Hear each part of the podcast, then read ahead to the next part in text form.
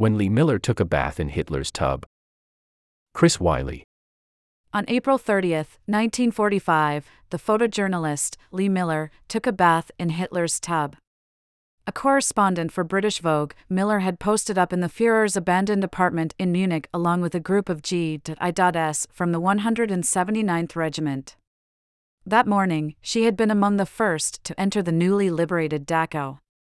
At Hitler's residence, before climbing into the tub, she set up her camera. Her lover at the time, the life photographer David Sherman, took a shot as she bathed. In time, the picture would become famous as a kind of apt visual metaphor for the end of the war. The same day, across Germany in a Berlin bunker, Hitler and his new wife, Eva Braun, took their own lives. In a letter to her Vogue editor, Miller described Dachau's great dusty spaces that had been trampled by so many thousands of condemned feet, feet which ached and shuffled and stamped away the cold and shifted to relieve the pain and finally became useless except to walk them to the death chamber. In Sherman's photograph, some of that same dust has tracked from Miller's boots onto Hitler's white bath mat. Miller had been photographed many times before, and not just by Sherman.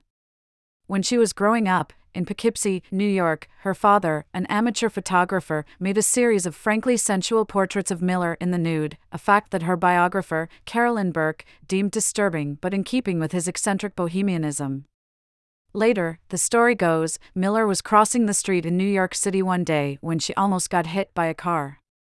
The man who helped her up was the publisher Condé Nast. As in a fairy tale, her likeness was soon on the cover of Vogue. She was photographed by Edward Steichen, among many others. There was no word for it then, but she might have been called a supermodel. Eventually, having grown bored of being in front of the camera, she made an impulsive move to Paris with the aim of apprenticing with Man Ray, and she became his muse, his student, and his collaborator. A recent exhibition at Gagosian Gallery, Seeing is Believing, Lee Miller and Friends, contextualized Miller's photographs alongside the work of artists from her social milieu, including Picasso, Max Ernst, Henry Moore, and the British surrealist and art historian Roland Penrose, whom Miller married after the war. Miller became a war correspondent almost by accident. She'd become an accomplished fashion photographer and, on assignment for British Vogue, had made haunting, Atget like pictures of the London Blitz. But she was itching to get closer to the conflict. In 1944, she was granted accreditation to the U.S. forces as a war correspondent and was sent off to Normandy at Vogue's behest in her new Savile Row tailored uniform, which she would wear unceasingly for a year. The powers that be assumed that she would feel at home among nurses, so she was assigned to photograph a U.S. evacuation hospital near Omaha Beach. Her second assignment, in the French port city of St. Malo, was supposed to be similarly out of harm's way. But, owing to an intelligence wire crossing, shortly after her arrival, she found herself in the middle of a full blown siege.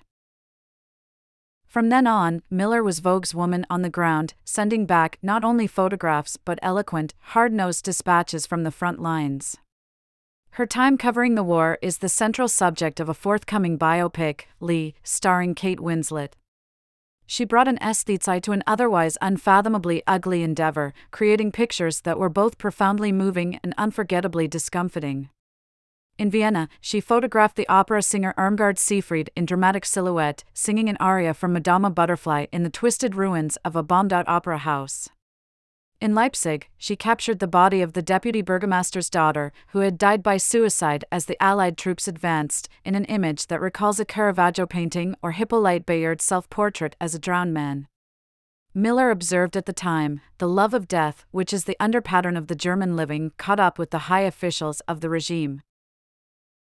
Video from The New Yorker. Amanda Petrusich's Best Albums of 2023. https slash slash www.newyorker.com slash video slash watch slash Amanda Petrusich's Best Albums of hashtag insid equals underscore CNE interlude New Yorker underscore DCDBBA2 CBCA8B underscore text VC. In June 1945, Vogue published an uncharacteristically brutal collection of pictures that Miller had made at Buchenwald under the blaring headline Believe It featuring bodies stacked like cords of wood and a bloated SS guard dangling from an iron hook. The spread was an obstreperous incursion among the kind of fashion and perfume ads that Miller had once shot or appeared in. But even for those, like Miller, who witnessed the Holocaust's aftermath firsthand, it was difficult to conceptualize the evils that had been perpetrated against the Jews of Europe.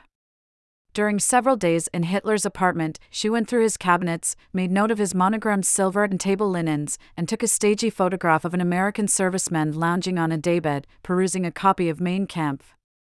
Around midnight on May Day, news of Hitler's death reached them via the BBC. Well, all right, he was dead, she wrote to Audrey Withers, British Vogue's editor at the time. He'd never really been alive for me until today. Visiting Hitler's home, she continued, made him less fabulous and therefore more terrible, along with a little evidence of him having some almost human habits, like an ape who embarrasses and humbles you with his gestures, mirroring yourself in caricature. There, but for the grace of God walk I. Sherman's photograph of Miller in the tub is not exactly glamorous. She does not seem like one of the prototypical bathing beauties who populate art history, like the one carved in stone, or perhaps cheaply reproduced in plaster, that is sitting on the dressing table to her right. Miller later offered her withering assessment of the Führer's collection. The artwork, sculpture, still wearing prize medals from exhibitions on a string, was mediocre, as were the paintings on all the walls. She is still beautiful, modestly hunched over and scrubbing her upper back with a washcloth, but she looks tired. At Dachau, that morning, she had photographed piles of bodies in trucks and train cars, which had escaped incineration only because the camp had run out of fuel five days prior, skeletal prisoners still warehoused in their bare bunks, too weak and sick to celebrate their freedom, an SS guard, unjustly placid in death, floating in a canal. Only about a third of her negatives from that April morning survived, because Miller visited the Vogue offices and went at many of them with a pair of scissors. A darkroom assistant at the time later recalled Miller saying, I don't want anyone to have to see what I witnessed, but I'm leaving enough to make sure there's no doubt about what happened. It's tempting to cast the photograph of Miller's bath as a talisman of triumph, a middle finger, a cleansing ritual. With the monster vanquished, the stink of evil can begin to be scrubbed away. But, of course, it doesn't really work that way. After the war, Sherman recalled in an interview, Miller became a peacetime casualty, which is to say that she was swallowed up by despair. She drank. She hid her photographs away in the attic of the country house she shared with Penrose and tried to forget. She never talked about the war. Later, her son, Antony, remembered the shock of discovering his mother's archive of work in the attic after her death. I had known my mum as a useless drunk. A hysterical kind of person who, even catching a train in Lewes, was a major episode. I could not believe that she was the same person that had created this material. Miller's final act brought a kind of redemption. She began to cook, and, as with all the things she grasped onto in her richly variegated life, she pursued her new passion doggedly. She amassed a library of more than 2,000 cookbooks. She won cooking prizes.